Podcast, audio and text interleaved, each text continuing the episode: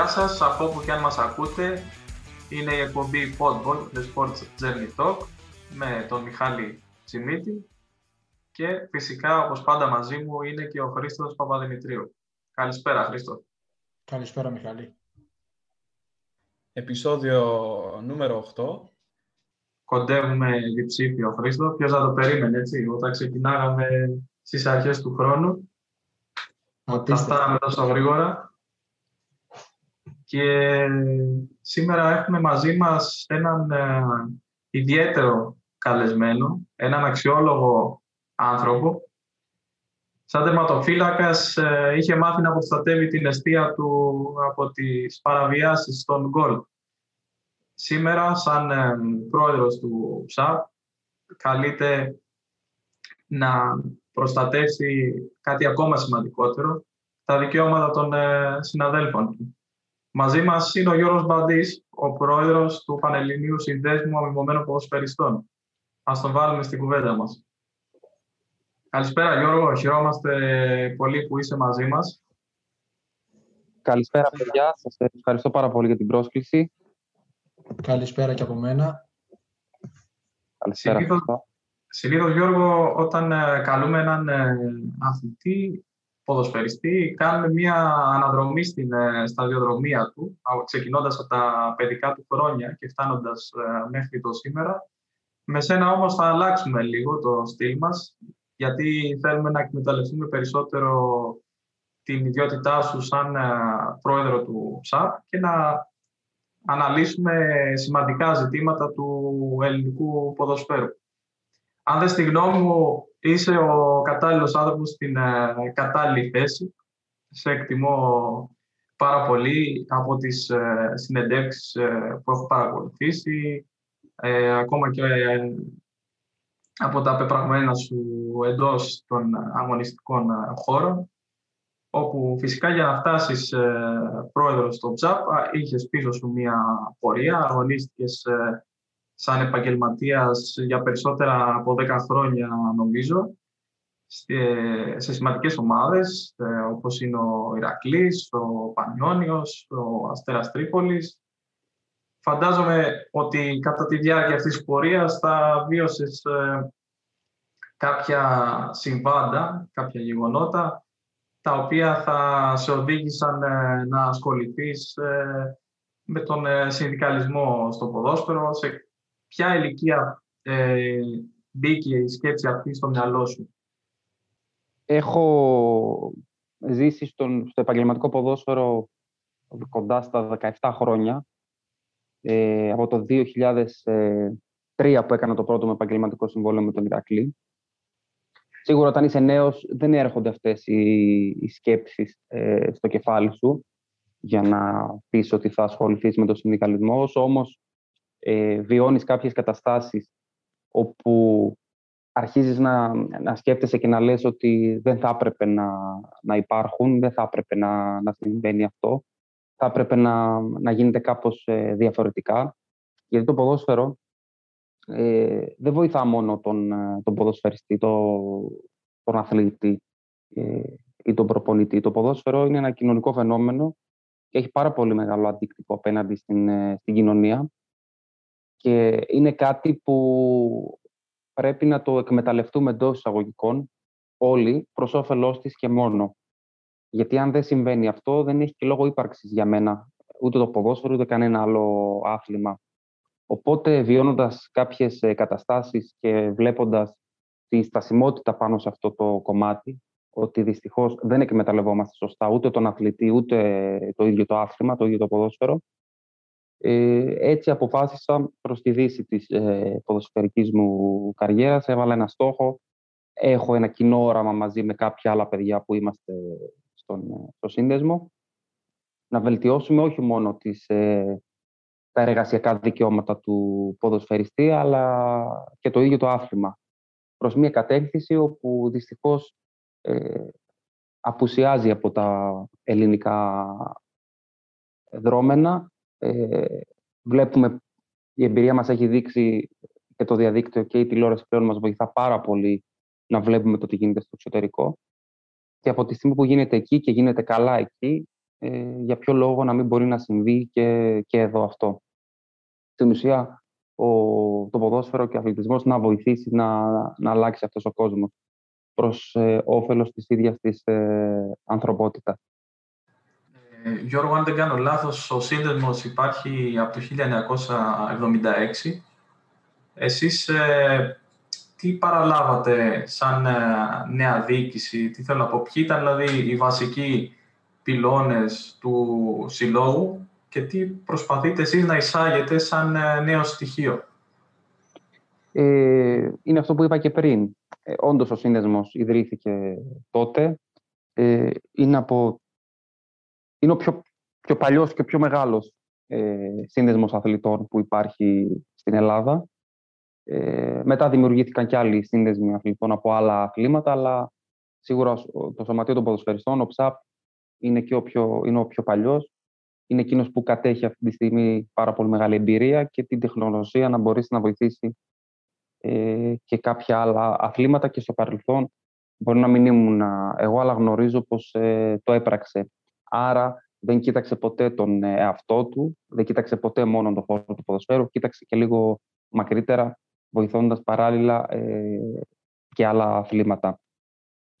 Εμείς ε, διαδεχτήκαμε μια, μια άλλη ε, διοίκηση. Εδώ και δύο χρόνια είμαστε στο, στο προεδρικό ε, τόκο. Ε, όπως σας είπα, είχαμε κοινό όραμα, είχαμε κοινό στόχο. Όλα τα παιδιά που είμαστε αυτή τη στιγμή στο σύνδεσμο. Στην ουσία λειτουργούμε σαν μια παρέα. Μαζί όλοι διεκδικήσαμε την είσοδό μας εκεί και, το πετύχαμε και είμαι αρκετά χαρούμενος ε, γι' αυτό. Σίγουρα οι δυσκολίες που αντιμετωπίσαμε και συνεχίζουμε να αντιμετωπίζουμε είναι πάρα πολλές. Δεν μπορώ να πω ότι τα πράγματα είναι πάρα πολύ εύκολα. Και μαζί με όλα αυτά ε, ήρθε και ο κορονοϊός να τα, να, τα κάνει ακόμα πιο δύσκολα. Δυστυχώς ε, δεν καταφέραμε να πετύχουμε κάποια συγκεκριμένα πράγματα που είχαμε ως στόχο που ο βασικός πυλώνας ήταν το, το παιδί, να μπορέσουμε δηλαδή να εισχωρήσουμε ε, στη ζωή ενός, ε, ενός παιδιού ε, με, με δράσεις των ποδοσφαιριστών μας είτε σε σχολεία είτε σε ακαδημίες είτε όπου μπορεί, μπορούμε να, να επηρεάσουμε τη ζωή ενός ε, παιδιού. Ο κορονοϊός είναι αυτός που δυστυχώς μας, μας μπλόκαρε, μας σταμάτησε πάνω σε αυτόν τον στόχο. Στην αρχή μπορώ να πω προλάβαμε και κάναμε κάποια πράγματα. Υπάρχουν πάρα πολλά δείγματα για να μπορέσει ο κόσμος να δει, όπως πριν από κάποια ντέρμπι ε, είχαμε επισκεφτεί ε, σχολεία ή ακαδημίες μαζί με παίκτες από τις ομάδες που θα αγωνιζόντουσαν την, ε, την Κυριακή. Ήταν κάτι πάρα πολύ στοχευμένο, ήταν κάτι πάρα πολύ πετυχημένο, ήταν κάτι που άγγιξε πραγματικά την, ε, την καρδιά των ε, αθλητών και το είδα εγώ με τα μάτια μου γιατί ήμουν, ε, ήμουν εκεί σε όλες αυτές τις, τις δράσεις. Αλλά δυστυχώς, όπως είπα πριν, ο κορονοϊός μας φρέναρε αυτό το βασικό στοιχείο που θέλαμε για αρχή να, να μπορέσουμε να εξαλείψουμε. βοηθώντας και εμείς τη μάχη που κάνει ο αθλητισμός, αιώνια που κάνει ο αθλητισμός ενάντια στις διακρίσεις τον, και τον ρατσισμό. Πέρα από αυτό όμως, δεν μπορέσαμε να ασχοληθούμε και με άλλα ουσιώδη πράγματα, διότι αναγκαστικά έπρεπε να ασχοληθούμε με, το, με τη διακοπή των πρωταθλημάτων, όπου πάρα πολλές ε, από τις κατηγορίες μας δεν είχαν ε, ίση αντιμετώπιση. Ε, είδαμε πως μέχρι και πρόσφατα η μεγάλη κατηγορία αγωνίζονταν κανονικά, αλλά οι δύο ε, μικρότερες όχι ενώ τηρούσαν ακριβώς το ίδιο υγειονομικό πρωτόκολλο. Παρ' όλα αυτά και με τα όσα προβλήματα θεωρώ πως ε, κάναμε κάποια σημαντικά βήματα. Καταφέραμε, συσπυρώσαμε τους ε, ποδοσφαιριστές, καταφέραμε, επαναφέραμε την εμπιστοσύνη ε, των ποδοσφαιριστών στο σύνδεσμο γιατί θεωρώ πως κάτι τέτοιο το παρελθόν είχε, είχε χαθεί και νομίζω πως ε, βαδίζουμε σε έναν δρόμο που μόνο καλύτερες μέρες θα μπορούμε να περιμένουμε.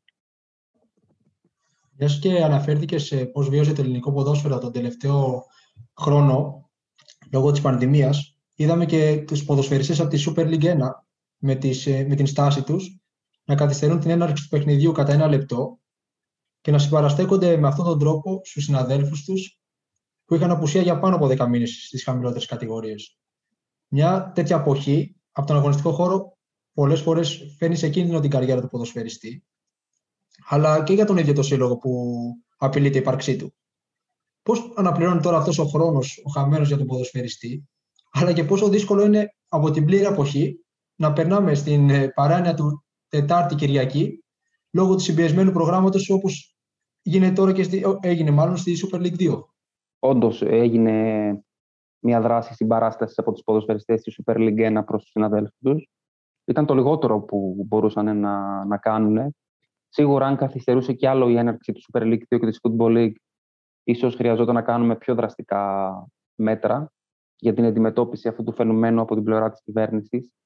Ε, ενός φαινομένου που είναι τελείως κόντρα στον αθλητισμό, όπου στην ουσία για κάποιο λόγο ε, βγάλαν στην επιφάνεια ανισότητες και, και διακρίσεις. Ε, και όπως είπα ήταν το λιγότερο που μπορούσε να, να γίνει και πάρα πολύ ορθά ε, έγινε. Τώρα για το, για το Τετάρτη Κυριακή ζούμε σε πάρα πολύ μπορώ να τις χαρακτηρίσω περίεργες ε, συνθήκες όλοι μας. Και εμείς ως αθλητές έπρεπε να κάνουμε ένα βήμα πίσω. Και αυτό το ένα βήμα πίσω είχε να κάνει με το Τετάρτη Κυριακή. Σίγουρα δεν είναι εύκολο μετά από πάρα πολύ μεγάλη αποχή να μπει ένας ποδοσφαιριστής και να αγωνίζεται Κυριακή Τετάρτη. Όμως δικαιωθήκαμε ε, για αυτή την επιμονή μας, γιατί εντάξει, σίγουρα υπήρχαν κάποιοι τραυματισμοί, αλλά μπορώ να πω πως οι ποδοσφαιριστές θα τα απεξέλθαν πάρα πολύ σωστά, γιατί όλο το διάστημα της αποχής είναι επαγγελματίες και ο κάθε ένας από εκείνους πρόσεχε πάρα πολύ καλά τον εαυτό του και τη διατροφή του και την προπόνησή του. Ακόμη ε, και με ατομικά προγράμματα δείξανε τον επαγγελματισμό τους και αυτό φάνηκε μέσα στον αγωνιστικό χώρο, γιατί από την ώρα που επιστρέψαμε μέχρι σήμερα, νομίζω πως βλέπουμε το πιο ενδιαφέρον πρωτάθλημα που έχει διεξαχθεί ποτέ στην ε, Super League 2, την αντίστοιχη Β' Εθνική, και ένα πάρα πολύ ωραίο πρωτάθλημα επίσης ε, στη Football League. Οπότε νομίζω πως ε, ως αθλητές ε, μπορέσαμε και ανταπεξήλθαμε πάρα πολύ σωστά σε αυτό το επιβαρωμένο για το σώμα μας ε, πρόγραμμα. Και πραγματικά αξίζει, αξίζουν συγχαρητήρια όλα, όλα τα παιδιά γιατί έδειξαν το πόσο επαγγελματίες είναι και με την απαραίτητη στήριξη βέβαια και των προπονητών και των ε, γυμναστών που διαθέτει κάθε ομάδα γιατί ε, είναι απαραίτητοι συνεργάτες για να μπορέσει να βγει ένα, ένα καλό αποτέλεσμα. Και ίσως να έπαιξε και μεγάλο ρόλο ότι υπήρχε αυτή η μεγάλη αποχή που οι ποδοσφαιριστές δεν είχαν τη δυνατότητα να κάνουν αυτό που αγαπάνε περισσότερο ώστε κατα... γυρίσαν πάλι πίσω στα γήπεδα και όλοι είναι έτοιμοι να δείξουν. Εντάξει, σίγουρα. Μπορεί να έπαιξε ρόλο και η αποχή, η στέρηση που λέμε. Ναι. Και να είχαν τόσο ενθουσιασμό μέσα τους, όπου να, να δείξανε τόσο, τόσο καλό θέαμα. Παίζουν ρόλο και τα γήπεδα. Γιατί αν δούμε, αν, δια, αν δούμε τα γήπεδα της Super League 2, που τα, δείχνει, τα περισσότερα, περισσότερα αγώνες τους δείχνει και η τηλεόραση, και διαδικτυακά αλλά και η δημόσια τηλεόραση, θα δούμε πως υπάρχουν καλά, ε, καλοί αγωνιστικοί χώροι που στο παρελθόν δεν συνέβαινε κάτι τέτοιο. Τα πράγματα ήταν πάρα πολύ... Ε, έτσι, ακόμη και από την εικόνα μπορούσαμε να καταλάβουμε ότι κάτι δεν πάει καλά με τον αγωνιστικό χώρο. Αντίθετα, φέτος είδαμε πάρα πολύ καλούς αγωνιστικούς χώρους, ε, είδαμε πάρα πολύ καλές ομάδες, ε, πάρα πολύ οργανωμένες ομάδες ε, και αυτά είναι κριτήρια τα οποία βοηθούν για να μπορέσουμε και εμείς ως αθλητές να ξεδιπλώσουμε και το ταλέντο μας ε, και τη δουλειά που έχουμε κάνει όλο αυτό το διάστημα για να, να φανεί και στο θεατή που αυτός είναι που αποδέχεται ε, όλο αυτό που λέμε αθλητισμός. Να πούμε και για τους ακροτέ μας ακούνε πως στην Ελλάδα υπάρχουν πέντε επαγγελματικά πρωταθλήματα. Το πρωτάθλημα της Super League 1, της Super League 2, της Football League από το ποδόσφαιρο και μετά έχουμε την Basket League και το πρωτάθλημα της ε, Volley League. Αυτά τα πρωταθλήματα έχουν και ίδιες υποχρεώσεις και ίδια δικαιώματα. Αντιληφθήκαμε όμως ε, πως ακόμα και σε αυτά τα πρωταθλήματα υπήρχε μια διάκριση αυτόν τον καιρό. Και ενώ τηρείται το υγειονομικό πρωτόκολλο από όλους, είδαμε πως στα τέσσερα δόθηκε εξαίρεση ακόμα και στις βαθιά κόκκινες περιοχές διασποράς του ιού και συνέχισαν κανονικά τις δραστηριότητέ τους. Ενώ στην Football League όχι. Και ανέφερες κιόλας πως ο αθλητισμός μάχεται ενάντια στον ρατσισμό, την αδικία και τις διακρίσεις προηγουμένως. Αλλά είδαμε πως στη συγκεκριμένη περίπτωση αυτό δεν συνέβη. Με ποια κριτήρια πιστεύεις ότι έγινε αυτό; Αυτό ήταν και κάτι το οποίο εμείς ως σύνδεσμος ποτέ δεν αποδεχτήκαμε και ποτέ δεν κατανοήσαμε. Από την αρχή είχαμε κάνει τις ανάλογες ε, παρεμβάσεις στους αρμόδιους φορείς, λέγοντας πως ε, δεν πρέπει να συνεχιστεί αυτή η διάκριση με μοναδικό κριτήριο το ότι αγωνίζονται σε χαμηλή κατηγορία. Ε, από τη στιγμή που υπάρχουν πέντε επαγγελματικά πρωταθλήματα στην, ε, στην Ελλάδα, από τη στιγμή που τηρούν, τηρούν ίδιο υγειονομικό πρωτόκολλο, από τη στιγμή που έχουν ίσα δικαιώματα, ίδιες υποχρεώσεις, θα πρέπει να αντιμετωπίζονται επί ίσης όρους. Τώρα, ε, για κάποιο λόγο, το πρωτάθλημα της Football League δεν είχε ε, λάβει την ανάλογη εξαίρεση με κάποιες ε, δικαιολογίες που τα δικά μας αυτιά ηχούσαν περισσότερο σαν ε, ε, να θέλουν να μας αποφύγουν παρά να είναι έτσι με σωστά επιχειρήματα. Ενώ τα σωστά επιχειρήματα τα, τα είχαμε εμείς. Ε, δώσαμε την απαραίτητη μάχη που έπρεπε να δώσουμε και στο τέλος νομίζω πως ε, δικαιωθήκαμε και αυτή τη στιγμή βλέπουμε και το πρωτάθλημα της Football League να, να λειτουργεί κανονικά. Βλέπουμε πως γίνεται ένα αξιόλογο πρωτάθλημα. Σίγουρα υπήρξαν περισσότερα κρούσματα από ό,τι στην ε, Super League 2, αλλά επειδή το πρωτόκολλο είναι ίδιο, νομίζω πως ε, δεν είχε να κάνει με την ε, αμέλεια ή με κάτι άλλο, παρά με το ότι έτυχε σε κάποιες ομάδες να, να, να είναι σε, σε, σε βαθύ κόκκινες περιοχές, όπου εκεί ο ιός ήταν κάπως πιο... είχε καταφέρει να, να απλώσει περισσότερο έτσι, τα, τα πλοκάμια του. Ε, Γιώργο, ήταν οικονομικά όμως τα κριτήρια. Δηλαδή, είδαμε κάποιες περιοχές, επειδή ανέφερες ότι είχαν βαθύ κόκκινο και η Θεσσαλονίκη είχε μία περίοδο, αλλά ο Πάο Κάρις έπαιζαν κανονικότατα. Δηλαδή, ε, δεν μπορούσαν οι ομάδες της ε, Football League να παρέχουν τα απαραίτητα τεστ στους ποδοσφαιριστές. Αυτό συνέβαινε. Όχι. Ε, κρούσματα υπήρχαν και στη Super League 1, που το υγειονομικό πρωτόκολλο ε, είναι από τα πιο αυστηρά της Ευρώπης.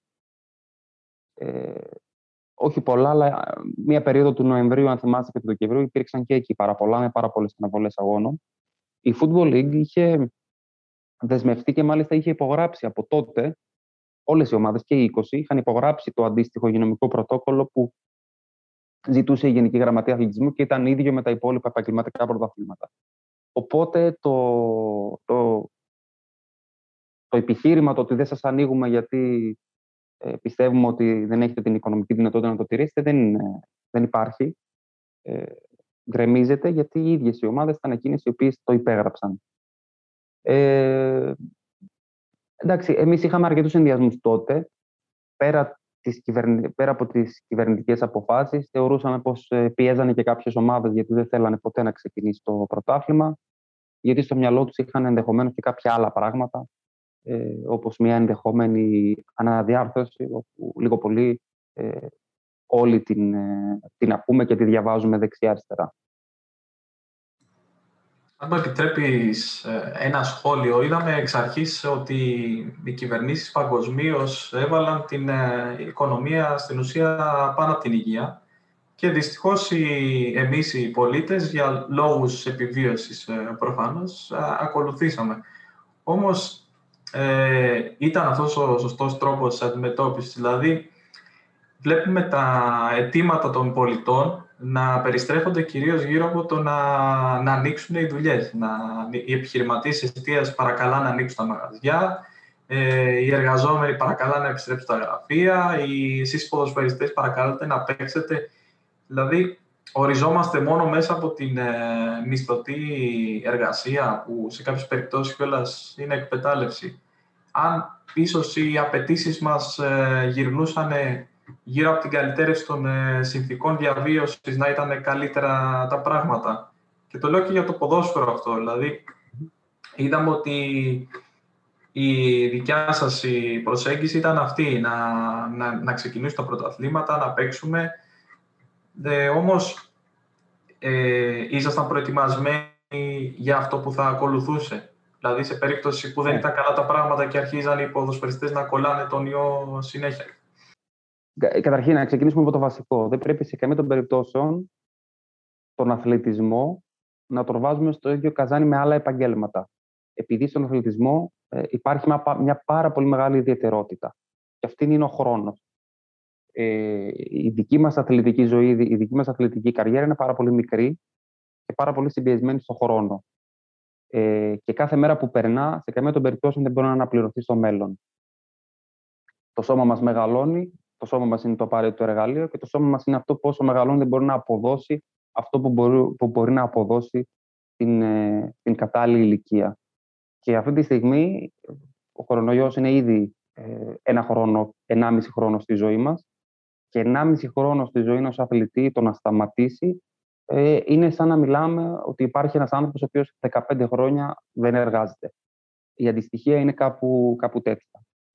Ε, και βλέποντας όλες τις χώρες του εξωτερικού, μα όλες, ότι τα πρωταθλήματά τους αγωνίζουν, συνεχίζουν να, συνεχίζονται να παίζουν κανονικά και βλέποντας το ότι τηρείται ένα συγκεκριμένο υγειονομικό πρωτόκολλο το οποίο είναι αποτελεσματικό και έχοντας και το παράδειγμα της Super League 1 από τον ε, Μάιο που ξεκίνησε πέρσι μέχρι και τον Δεκέμβριο που είχαν διεξεχθεί κοντά στα 33.000 ε, τεστ με θετικά ε, κρούσματα μόνο τότε, αν θυμάμαι καλά, εκείνη την περίοδο ήταν γύρω στα 88, που σημαίνει το ότι ο δείκτης θετικότητας ήταν 0,02%, άπειρο ελάχιστος δηλαδή. Όλα αυτά τα νούμερα ε, μας ε, δείχνανε πως ο αθλητισμός ε, μπορεί να λειτουργήσει εν καιρό πανδημίας, της συγκεκριμένης πανδημίας, με τα απαραίτητα μέτρα πρόληψης και προστασίας, ε, χωρίς να υπάρξει πρόβλημα ούτε μέσα στους κόλπους των αθλητών, αλλά ούτε και για την, ε, για την κοινωνία. Ίσα ίσα από την αρχή, εμείς ε, φωνάζαμε λέγοντας πως ε, παντού εκμεταλλεύονται τον αθλητισμό ε, για τον άνθρωπο της κάθε ηλικίας, όχι μόνο για τον επαγγελματή αθλητή, ε, ενώ στην Ελλάδα δεν γίνεται κάτι αντίστοιχο. Γιατί αν, ε, παράδειγμα, δίναμε τη δυνατότητα στον άνθρωπο να αθληθεί μία ώρα τη μέρα, ίσως άντεχε περισσότερο τον εγκλισμό της υπόλοιπες 23. Ε, και εκεί θα ε, και με αυτό θα, θα μπορούσαμε να, κάπως να περιορίσουμε ε, τον ιό. Γιατί ο αθλητισμός ε, έχει, την ικανό, έχει εκείνες τις ευεργετικές ιδιότητες, ικανότητες, να προσφέρει τόσα πολλά στον άνθρωπο, όπου με μία ώρα ή μία μισή τη μέρα να μπορέσει να γεμίσει και ενέργεια, αλλά να, να φέρει και το μυαλό του σε μια κατάσταση που να του επιτρέπει όλο το υπόλοιπο διάστημα να, να μείνει στο σπίτι. Μιας και είπες για χαμένο χρόνο, σκεφτόμουν εκείνη την ώρα τα παιδιά των ακαδημιών. Δηλαδή, ένα παιδί που έχασε 1,5 χρόνο και είναι 15-16 ετών, τι σημαίνει αυτό για το επαγγελματικό του μέλλον; Αυτές τις ηλικίες όντως σημαίνει πάρα πολλά μέχρι τα 12-13 έτη μπορώ να πω πως ένα παιδί που δεν έκανε οργανωμένη προπόνηση με την ακαδημία του ε, δεν χάθηκε και κάτι. Αλλά για ένα παιδί που είναι 15, 16, 17 χρονών ε, σίγουρα το κόστος είναι πολύ μεγαλύτερο. Ε, πάει πάρα πολύ πίσω την ατομική του βελτίωση όπου βρίσκεται σε μια ηλικία πάρα πολύ ε, σημαντική και εκεί όντως είχαμε πρόβλημα και έπρεπε οι αρμόδιοι οι αρμόδιες αρχές να το δούνε με περισσότερη προσοχή αυτό το κομμάτι. Γιατί ε, αν λειτουργούσαν κανονικά οι ακαδημίες, μπορεί να είχαμε γλιτώσει ε, άλλα πράγματα που ε, λίγο πολύ γίναμε όλοι μάρτυρες εδώ στην Ελλάδα, στα ανοιχτά γήπεδα, στις πλατείες, ε, να παίζουν ανεξέλεκτα παιδιά, το ένα πάνω στο άλλο, ε, με ένα ή δύο καλάθια στο μπάσκετ, με μία ή δύο εστίες στα, στα ανοιχτά γήπεδα, ενώ αν οι ακαδημίες λειτουργούσαν, θα υπήρχε και πιο οργανωμένο σχέδιο. Τα πράγματα δεν θα ήταν ανεξέλεκτα, θα τηρούνταν κάποιες ε, συγκεκριμένες έτσι, ε, αποστάσεις ή ε, κάποια, κάποιοι κανόνες όπου μπορεί να, να βελτίωναν κάπως έτσι, την πρόληψη που, που έχουν. Γιατί τον 15χρονο, τον 16χρονο, τον 17χρονο δύσκολα τον, ε, τον κρατήσαμε στο, στο σπίτι, ειδικά τη δεύτερη καραντίνα. Και νομίζω αυτό το ξέρουμε όλοι πάρα πολύ καλά. Γιώργο, εγώ θα σε πάω λίγο στη, στο περίφημο θέμα της αναδιάρθρωσης των μεταθλημάτων που έχουμε ακούσει πάρα πολλές φορές τον τελευταίο χρόνο. Τελικά, πόσες κατηγορίες θα έχουμε και ποιες από αυτές θα είναι επαγγελματικές και ποιες ε, ρασιτεχνικές. Ε, κοίταξε, εμείς ε, δεν έχουμε, δεν μπορούμε να πάρουμε θέση σε αυτό. Δεν είναι κάτι που μας αφορά ε, το, πόσο, το πόσες επαγγελματικές κατηγορίες θα έχουμε. Αυτό σίγουρα που μας αφορά είναι πόσες επαγγελματικές ομάδες θα έχουμε. Ε, σε καμία των περιπτώσεων δεν θέλουμε ο αριθμός των επαγγελματικών ομάδων όπου εργάζονται επαγγελματίες ποδοσφαιριστές να, να μειωθεί. Θέλουμε να μείνει σε υψηλά επίπεδα. Ε, τώρα από εκεί και πέρα, αν ε, θα καταργηθεί η Football League και θα συγχωνευτεί με την Super League 2, όπως είπε ο Υφυπουργός Αθλητισμού, αν θα συνεχίσει το μοντέλο όσο έχει, είναι κάτι που δεν το γνωρίζει κανείς ε, πλέον. Ε, αυτό που ε, θέλουμε εμείς ως σύνδεσμος είναι ο αριθμός των επαγγελματιών ποδοσφαιριστών να μείνει όσο έχει ή ακόμη περισσότερο να αυξηθεί, ώστε να, και να βελτιωθούν οι συνθήκες εργασίας, ειδικά στις μικρότερες κατηγορίες, να υπάρξουν πιο αυστηρά κριτήρια για τις ομάδες, ώστε να είναι βιώσιμες, γιατί ε, έχουμε δει τα τελευταία 25-30 χρόνια ε, περιστατικά όπου οι ομάδες δεν άντεχαν ε, οικονομικά, ε, πέφτανε κατηγορίες, πτωχεύανε και πάρα πολλοί ποδοσφαιριστές να, να χάνουν τα δουλευμένα χρήματά Πρέπει να υπάρξουν δηλαδή με, μεγάλη, περισσότερες δικλείδες ασφαλείας προς τον εργαζόμενο, κάτι που δυστυχώς ε, δεν ισχύει εδώ στην Ελλάδα. Φέτος είχαμε για αυτό το τραγελαφικό να ονομάζεται γάμα εθνική τέταρτη κατηγορία στην ουσία. Πρέπει να είναι παγκόσμια πρωτοτυπία αυτό. Ένα, πρόσφατο, ένα θέμα που αναδείξατε πρόσφατα στον ΨΑΠ ήταν ε, μια θλιβερή πρωτιά που καταλαμβάνει η χώρα μας, αυτή των ε, περισσότερων ποδοσφαιριστών που χρειάστηκαν να ζητήσουν αποζημίωση από τη ΦΥΒΑ γιατί η συλλογή τους ε, είτε χρεοκόπησαν ή ακόμα και εξαφανίστηκαν. Και για να το συνδέσουμε με την προηγούμενη ερώτηση, πιστεύεις τώρα ότι η αναδιάρθρωση χρειάζεται να έχει πολύ πιο αυστηρά κριτήρια στο αρχικό μετοχικό κεφάλαιο κάθε ομάδας, ώστε να μην εξαφανίζονται οι ομάδες και να μην πληρώνουν τους ποδοσφαιριστές; Λοιπόν, ε, να ξεκινήσω από το τελευταίο. Σίγουρα το μετοχικό κεφάλαιο ε, είναι κάτι σημαντικό. Ε, μπορώ να πω ότι θέλαμε να είναι διπλάσιο, όχι 250, αλλά 500. Ε, ή ακόμη η εγγυητική επιστολή να ήταν ε, μεγαλύτερη από ό,τι πρότεινε ο Υπουργός Αθλητισμού. Ε, σίγουρα αυτές είναι δικλείδες ασφαλείας που είναι σημαντικές για τον εργαζόμενο ε, και είναι σημαντικά κριτήρια. Τώρα για το FIFA Fund. Το FIFA Fund είναι ένα πρόγραμμα έτσι, αποζημίωσης που ε, δημιούργησε η FIFA σε συνεργασία με τη FIFPro. Για όσοι δεν γνωρίζουν, η FIFPro είναι η Παγκόσμια Συνομοσπονδία Ποδοσφαιριστών, όπου ο ΨΑΠ είναι από τα ιδρυτικά μέλη της για την ε, περίοδο 2015 έως 2020. Και όχι μόνο για αυτή την πενταετία, αλλά για τα τελευταία 20 χρόνια να γινόταν ένα πρόγραμμα αποζημίωσης, πάλι αυτή τη θλιβερή πρωτιά, πάλι η Ελλάδα θα την είχε. Αλλά ας μιλήσουμε για, αυτό το για αυτή τη συγκεκριμένη περίοδο που δυστυχώς ναι, ε, η Ελλάδα ε, από τη μία λυπάμαι γιατί έχει αυτή την θλιβερή πρωτιά και στις αιτήσεις που, που γίνανε για να αποζημιωθούν οι παίκτες και στο ποσό του. Με συγχωρείτε που σε διακόπτω, αλλά είναι τεράστια η διαφορά από τον δεύτερο, έτσι, επειδή είδα το γράφημα. Ναι, ναι, τεράστια διαφορά από, τον, ε, από το δεύτερο.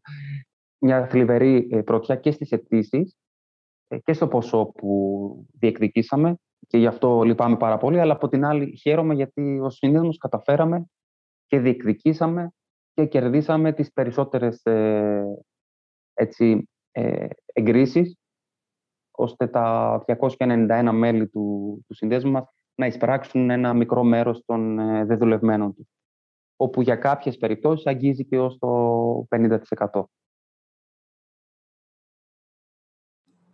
Πρόσφατα είχαμε και την ε, αλλαγή στην, ε, στον προεδρικό θόκο της ε, ΕΠΟ, όπου ανέλαβε πλέον ο Θοδωρής Ζαγοράκης, ο αρχηγός της εθνικής ομάδας του Euro 2004.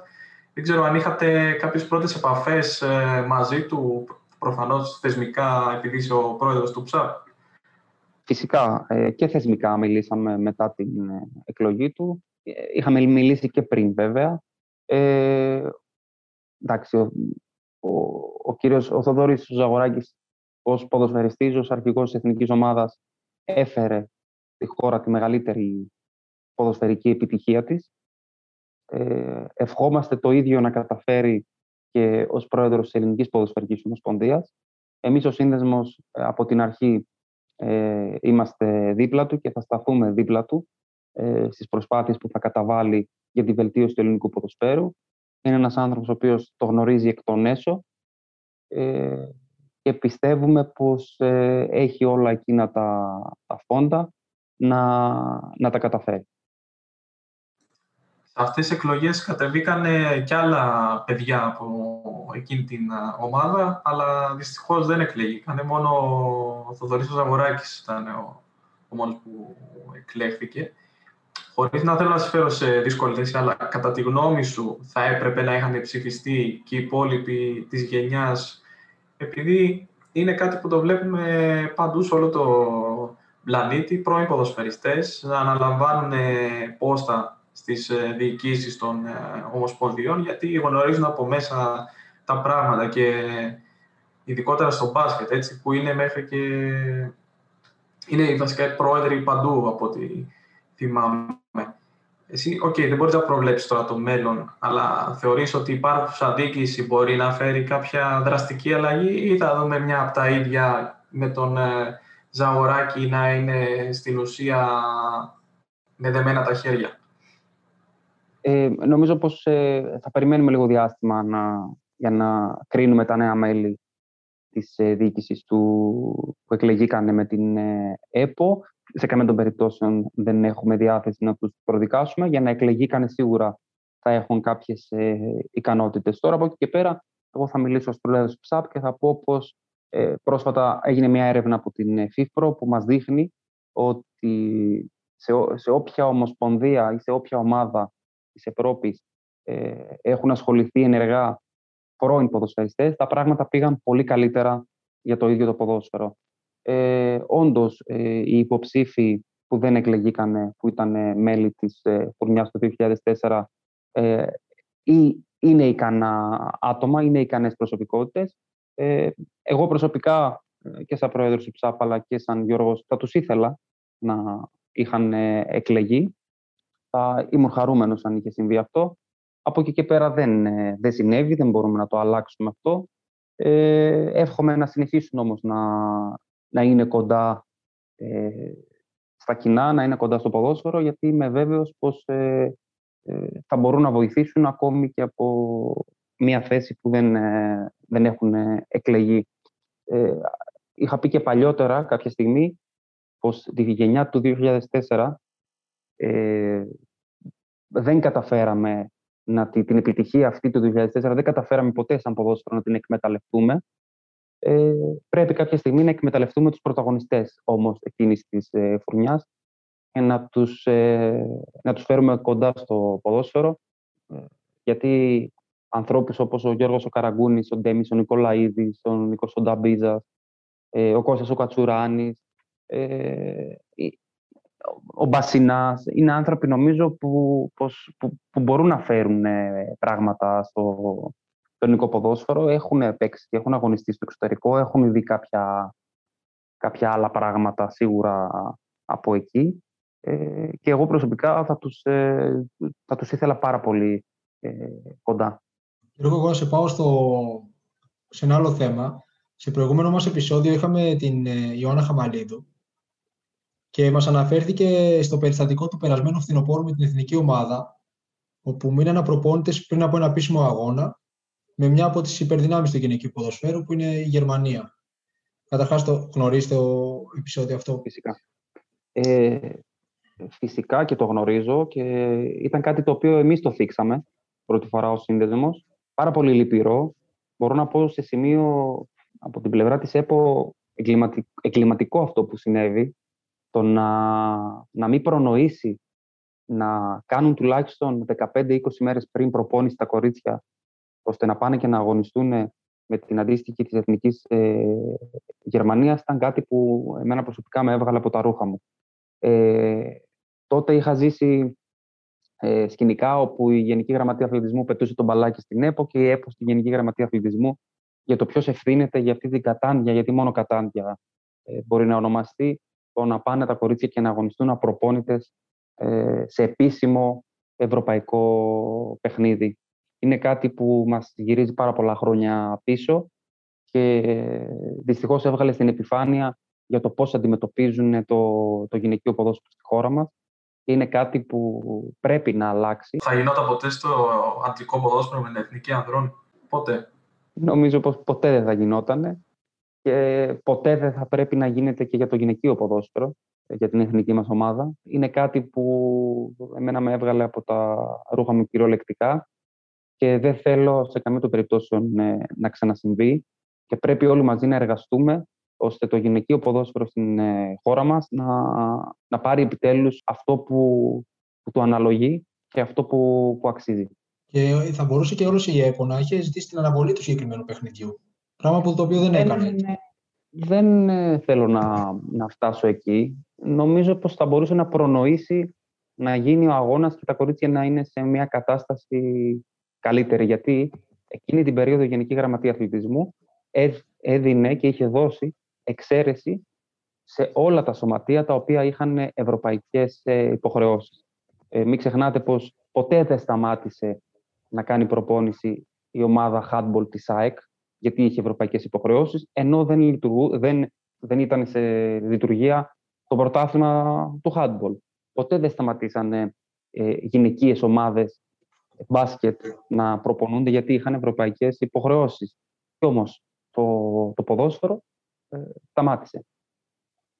Υπάρχουν κάποιες γυναίκες ε, που είναι μέλη στον ΠΖΑΠ αυτή τη στιγμή; Αυτή τη στιγμή ε, το καταστατικό μας δεν μας επιτρέπει να εκπροσωπούμε ε, τις γυναίκες, αλλά 31 Μαΐου έχουμε τη γενική μας συνέλευση, όπου είναι καταστατική η γενική συνέλευση. Ε, αλλάζουμε το καταστατικό ριζικά και θα, στην ουσία δίνουμε την δυνατότητα και στις ε, γυναίκες του ποδοσφαίρου να ενταχθούν και να γίνουν ε, μέλη του ΨΑΠ, ε, γιατί είμαι σίγουρος πως μόνο έτσι θα μπορέσουμε να, να διεκδικήσουμε και θεσμικά την ε, βελτίωση του γυναικείου ποδοσφαίρου. Εγώ θα σε πάω σε ένα θέμα που με ενδιαφέρει ιδιαίτερος και αυτή είναι η ταυτότητα του αθλητή, η οποία αναπτύσσεται μέσω της απόκτησης δεξιοτήτων, εμπιστοσύνης και κοινωνικής αλληλεπίδρασης κατά τη διάρκεια της καριέρας. Επίσης, η πλειοψηφία αυτή ταυτίζεται και με έναν βαθμό στο οποίο δυσκολεύει την ενσωμάτωσή του στη ζωή μετά τον πρωταθλητισμό. Αλλά είναι ένα σίγουρο πως όλοι μας κάποια στιγμή θα έρθουμε αντιμέτωποι το αναπόφευκτο γεγονός της συνταξιοδότησης. Ήταν η πανδημία ίσως μια ένδειξη για το τι περιμένει τον αθλητή μετά τη λήξη της καριέρας του. Μπορεί και ναι. Μπορεί και ναι. Μπορεί να ήταν. Ε, η αλήθεια είναι ότι όταν παίζεις, όταν αγωνίζεσαι, σου φαίνεται πάρα πολύ μακρινό αυτό ε, λίγοι είναι αυτοί οι οποίοι είναι συνειδητοποιημένοι και σκέφτονται την ε, μετά ζωή, μετά την, ε, μετά την καριέρα τους που λέμε.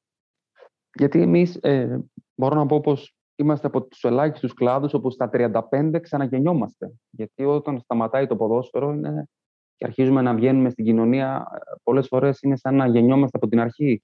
Ε, νομίζουμε ότι κολυμπάμε σε τελείως άγνωστα, άγνωστα νερά και αν δεν το βιώσεις, ίσως δεν μπορείς να το, να το καταλάβεις πόσο διαφορετικό είναι, πόσο σημαντικό είναι. Και αν δεν έχεις κάνει ειδικά πράγματα και αν δεν έχεις δουλέψει με τον εαυτό σου, πολλές φορές είναι σαν να σου έρχεται μια μεγάλη κοτρώνα στο, στο κεφάλι και σε εξαπλώνει. Εμείς ως σύνδεσμος έχουμε πάρα πολλά προγράμματα και προσπαθούμε συνεχώς να μιλάμε στα μέλη μας και να προωθούμε τη διπλή, τη διπλή καριέρα σε συνεργασία με πάρα πολλά ε, πανεπιστήμια και είναι πάρα πολύ σημαντικό να κατανοήσει ο ποδοσφαιριστής ότι δεν θα είναι για πάντα ποδοσφαιριστής ή δεν θα καταφέρουν όλοι να βγάλουν εκείνα τα χρήματα ώστε να τους ασφαλίσουν τη ζωή τους και για το υπόλοιπο. Είναι πάρα πολύ λίγες αυτές οι περιπτώσεις. Ε, και αυτή η εκπαίδευση είναι πάρα πολύ βασική και είμαστε υπεύθυνοι εμείς για να μπορέσουμε να την ε, μεταφέρουμε σε, σε εκείνους ε, με πάρα πολλούς τρόπους. Θέλαμε, είχαμε οράματα και πάνω σε αυτό το κομμάτι, πάρα πολλά, και για σεμινάρια και πολλά άλλα, αλλά αυτός ο κορονοϊός δυστυχώς μας πάτησε φρένο για, για πάρα πολλά. Ε, προσπαθήσαμε και μέσω διαδικτύου να, να κάνουμε ε, κάποια τέτοια, αλλά δεν είναι καθόλου εύκολο. Παρ' όλα αυτά, ε, δεν το βάζουμε κάτω. Από την ώρα που αναλάβαμε εμείς, είχαμε αύξηση των ε, αθλητών που δήλωσαν συμμετοχή για την ε, διπλή καριέρα και αυτό είναι κάτι που μας ε, χαροποιεί. Και σύντομα εύχομαι να, να γίνει και με τα κορίτσια του ποδοσφαίρου, όπου με το καλό όταν θα γίνουν μέλη του συνδέσμου θα έχουν και εκείνες την δυνατότητα για τις αντίστοιχες υποτροφίες που, που δίνει ο σύνδεσμος. Στο μεταξύ, το ωραίο της υπόθεσης είναι ότι πριν δύο χρόνια ε, είχα, συναντήθηκα με τον Θοδωρή Μοσχονά και μου μίλησε για την, ε, για την, για την καριέρα που ξεκινάει, πλέον ε, έχοντας τελειώσει την ποδοσφαιρική του καριέρα.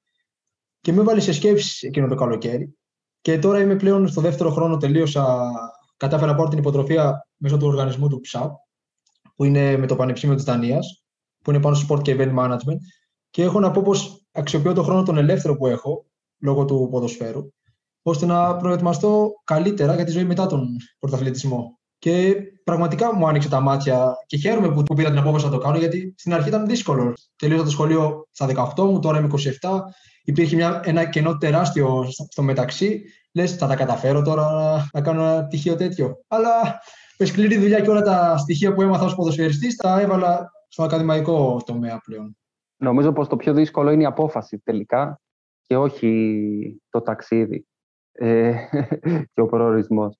Η απόφαση νομίζω είναι η, η μισή δουλειά τελικά. Ε, χαίρομαι πάρα πολύ ε, για σένα, για αυτό ε, και πραγματικά ε, πρέπει και εσύ αύριο μεθαύριο αυτή την εμπειρία σου να τη μεταφέρεις στους επόμενους και ο επόμενος τον επόμενο ώστε να έχει συνέχεια όλο αυτό και όσο είναι δυνατόν να μεγαλώνει ε, ώστε αυτή ε, η παρέα να γίνει περισσότερο γιατί μόνο τότε θα μπορέσουμε να, να αποφύγουμε και άλλα περιστατικά γιατί η μόρφωση δεν βοηθά μόνο στο συγκεκριμένο ε, σημείο το οποίο μορφώνεσαι αλλά ε, ανοίγει περισσότερο τους, ε, τους ορίζοντες.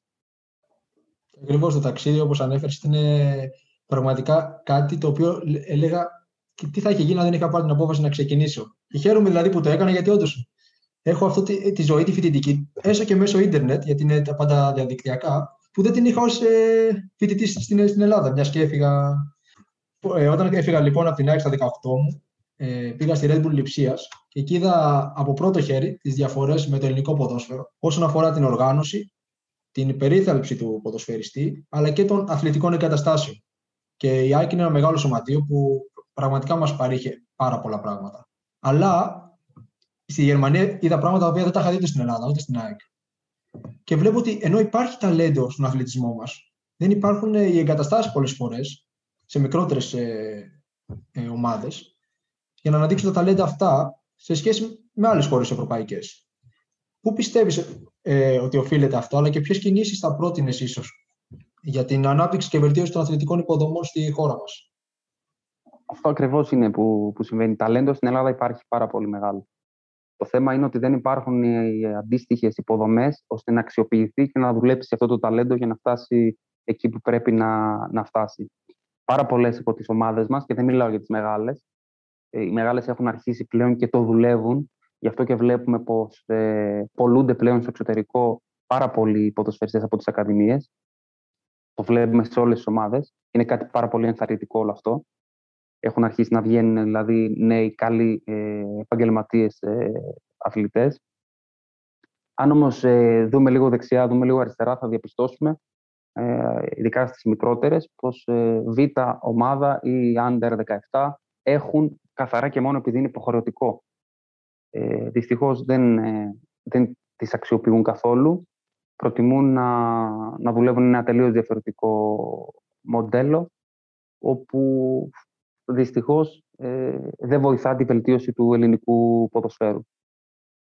Πέρα από αυτό, οι εγκαταστάσεις, οι αθλητικές εγκαταστάσεις Ε, εάν πάμε και δούμε μια ομάδα στο εξωτερικό, στην Ισπανία παράδειγμα, θα διαπιστώσουμε πως ε, το καλύτερο γήπεδο που μπορεί να παίζουμε εμείς τώρα στην, σε μια μεγάλη κατηγορία, σε μια επαγγελματική κατηγορία, ε, μπορεί να το έχουν οι under 8 ή under 7 ε, σε μια τέτοια χώρα. Ε, είτε έχει να κάνει με αποδητήρια, είτε έχει να κάνει με, με γήπεδα, είτε έχει να κάνει με τη στελέχωση ε, προσωπικού. Ε, προπονητών, ε, γυμναστών, ε, εργοφυσιολόγων, διατροφολόγων και ούτω καθεξής, ψυχολόγων, πράγματα τα οποία στην Ελλάδα δεν υπάρχουν ούτε, ούτε στις πρώτες ομάδες, με συνέπεια να μην έχουμε τα, τα αντίστοιχα αποτελέσματα που έχουν, που έχουν εκείνοι. Θα διαπιστώσουμε πως πολλές, πολλά από αυτά τα παιδιά κάνουν προπόνηση πλαστικά γήπεδα, ε, κάνουν προπόνηση τη μία μέρα σε ένα χωριό, την άλλη στο άλλο χωριό, ε, και όλο αυτό δεν, ε, δεν βοηθά καθόλου. Ενώ ταλέντο υπάρχει πάρα πολύ, πάρα πολύ μεγάλο. Τώρα, πώς θα μπορούσε να βελτιωθεί όλο αυτό; Θα μπορούσε να βελτιωθεί αν ε, κάποια στιγμή, ε, χωρίς να είναι σε καμία των περιπτώσεων διάκριση αυτό, αλλά να μπορούσαν να παίζουν γηγενείς παίχτες στις δεκάδες των ομάδων. Να είναι υποχρεωτικό. Μέχρι τρει-τέσσερι παίχτες να είναι γηγενεί ε, σε κάθε ομάδα. Αν δεν μπορεί να γίνει στην Super League 1, να γίνει υποχρεωτικό στη Super League 2 ή στη Football League, που είναι επαγγελματικές κατηγορίες. ώστε να κατανοήσουν και εκείνοι το ότι πρέπει να δουλέψουμε τις ακαδημίες μας για να μπορέσουμε να, να βγάλουμε ποδοσφαιριστές, ώστε να, να στελεχώσουν τις ομάδες μας, ώστε να μπορέσουμε και εμείς να ανταπεξέλθουμε στο πρωτάθλημα. Αυτός είναι ένας τρόπος ο οποίος σκεφτόμαστε. Τον έχουμε προτείνει βέβαια εδώ και πάρα πολύ καιρό νομίζω πως συμβαίνει και στο εξωτερικό, αλλά εκείνοι δεν το κάνουν μόνο από ανάγκη, το κάνουν και από επιλογή. Ε, αλλά εδώ βλέπουμε πως ε, ε, δεν γίνεται από επιλογή, άρα πρέπει να το κάνουμε από ανάγκη για να μπορέσουμε επιτέλους να ε, αξιοποιήσουμε λίγο καλύτερα τον Έλληνα ποδοσφαιριστή, όπου αυτός είναι που θα βελτιώσει και το ελληνικό ποδόσφαιρο. Και μετέπειτα θα μπορέσει να αγωνιστεί και στην εθνική ομάδα. Γιώργο, ένα φαινόμενο που υπάρχει στο σύγχρονο ποδόσφαιρο είναι ότι έχει σαρωθεί από το στοίχημα. Και τι εννοώ, μοιάζει, λες και το στοίχημα έχει μεταβληθεί στη μοναδική πηγή εισόδων μαζί με, με τα τηλεοπτικά δικαιώματα για πολλούς συλλόγους. Και δεν μιλάω μόνο για την Ελλάδα προφανώς, μιλάω παγκοσμίως όπου βλέπουμε πάρα πολλές ομάδες που έχουν για κεντρικό χορηγό στη φανέλα τους μια στοιχηματική εταιρεία. Τελευταία βλέπουμε και αναρτήσεις ε, που ανεβάζουν οι επαγγελματίες ποδοσφαιριστές στα social media με προσωπικά τους ε, μηνύματα που τους έχουν στείλει φίλαθλοι γιατί δεν έπαιξες καλά σήμερα, έχασα λεφτά, μου χρωστάς λεφτά ε, κτλ. Πώς επηρεάζει κατά τη γνώμη σου το ελληνικό επαγγελματικό ποδόσφαιρο που έχεις ο... και περισσότερη επαφή, όλο αυτό; Το επηρεάζει, το επηρεάζει πάρα πολύ. Δυστυχώς από την ώρα που μπήκε το στοίχημα στη ζωή μας, η προκατάληψη ζει και βασιλεύει. Δεν υπάρχει αποτέλεσμα ε, το οποίο να θεωρείται για κάποιον ε, ύποπτο. Ε, είναι πάρα πολύ δυσάρεστο όλο αυτό.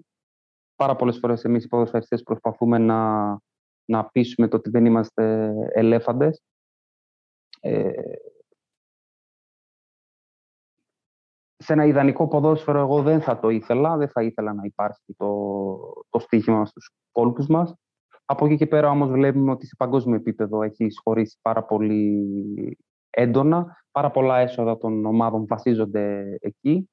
Οπότε πρέπει και εμείς να, να δουλέψουμε πάρα πολύ σε αυτό το κομμάτι για να μπορέσουμε να το αντιμετωπίσουμε.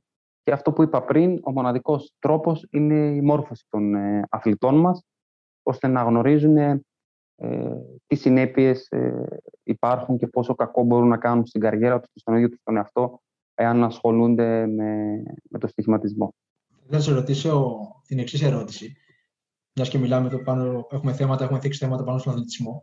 Εάν μπορούσες, είχες τη δυνατότητα μάλλον να δημιουργήσεις ένα νόμο στην Ελλάδα, στο κομμάτι του αθλητισμού, ο οποίος θα έλυνε άμεσα ένα σημαντικό πρόβλημα, ποιος θα ήταν. Δέκα, όχι έναν. Δέκα νόμους θα Ένας νομίζω δεν φτάνει. Ε, Πες μας το πιο σημαντικό.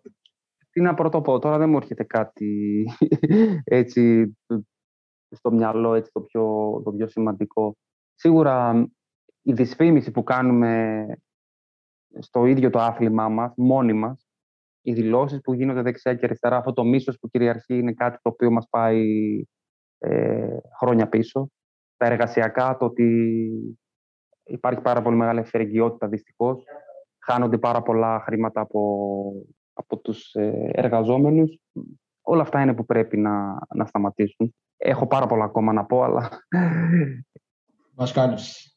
Γιώργο, ήμασταν και λίγο αγενείς, να το πω στην αρχή. Σε πήραμε από τα μούτρα με δύσκολες ερωτήσεις και δεν, ε, δεν ρωτήσαμε τι κάνεις εσύ με την καριέρα σου, επειδή ξέρουμε ότι είσαι τώρα τα τελευταία δύο χρόνια χωρίς συμβόλαιο. Έχεις βάλει και επίσημα τέλος ή περιμένεις να τελειώσει η πανδημία και θα επανέλθεις; Όχι. Ε, η αλήθεια είναι ότι επίσημα δεν έχω ανακοινώσει ακόμα την ε, αποχώρησή μου, αν και είναι κάτι το οποίο ε, έρχεται, θα έρθει σύντομα. Θα το πράξω δηλαδή πάρα πολύ, πάρα πολύ σύντομα. Απλά δυσκολεύομαι λίγο ακόμα να το, να το μεταδώσω, να το γράψω. Ίσως δεν το έχω συνειδητοποιήσει κι εγώ ακόμα καλά-καλά. Ε, αλλά στην αγωνιστική δράση όχι, δεν θα, δεν θα επιστρέψω. Ίσως σε δούμε στο ερασιτεχνικό εκεί στην Ιερισσό, σαν τον Εμπεγλέρα να παίζει μέχρι τα 45 ή... Όχι, όχι. όχι. όχι. Από κοντά είμαι, πάντα είμαι στο, στην ομάδα του χωριού μου, αλλά αγωνιστικά όχι. Ε, κλείνοντας ε, σιγά σιγά, ε, αν κάποιος από τους ακροατές μας που σε άκουσε θέλει να μάθει περισσότερα και για εσένα και για τις ενέργειες που κάνει ο ΨΑΠ, από πού θα μπορούσε να ενημερωθεί, έτσι, λίγο να σας βρει στα social media, σε email κτλ.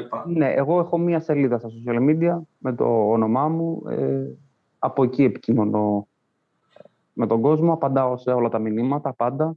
Όποιος επιθυμεί οποιαδήποτε ερώτηση να μου κάνει, φυσικά και είμαι ανοιχτός να, να το συζητήσω. Σε ευχαριστούμε πολύ. Ήταν μεγάλη μας χαρά που σε είχαμε μαζί μας ε, σήμερα. Ε, απάντησες σε πολλά κρίσιμα ερωτήματα και μας έλυσες απορίες και ελπίζουμε και των ακροατών και το κυριότερο πρότεινες και λύσεις και για το μέλλον γιατί νομίζω αυτό είναι ένα σημαντικό έλλειμμα που υπάρχει στη χώρα μας. Ε, όλοι, ξέρεις, γκρινιάζουμε για τα πάντα, αλλά πωλήσει ε, δεν έχουν να πούνε πολλά οι άνθρωποι. Και γι' αυτό είπα και στην αρχή της συνέντευξης, θεωρώ ότι είσαι ο κατάλληλος άνθρωπος στην ε, κατάλληλη θέση. Ευχαριστώ πάρα πολύ και για τα καλά σας λόγια και για την παρουσία μου εδώ.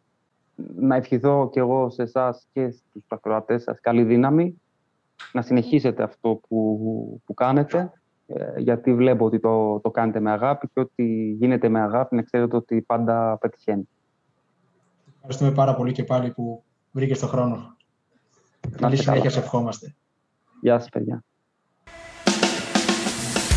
Το Football The Sport Journey Talk είναι ένα project από το team του rabona.gr και τον ποδοσφαιριστή Χρήστο Παπαδημητρίου. Μπορείτε να μας βρίσκετε στην ιστοσελίδα του Ραμπόνα στη σελίδα του στο Facebook, ενώ μπορείτε να μας ακούτε στο Spotify, το Apple Podcasts και το Anchor. Εάν θέλετε να επικοινωνήσετε άμεσα μαζί μας, απλά στείλτε ένα μήνυμα είτε στη σελίδα του Ραμπόνα στο Facebook, είτε στη σελίδα του Podball στο LinkedIn. Podball, The Sport Journey Talk.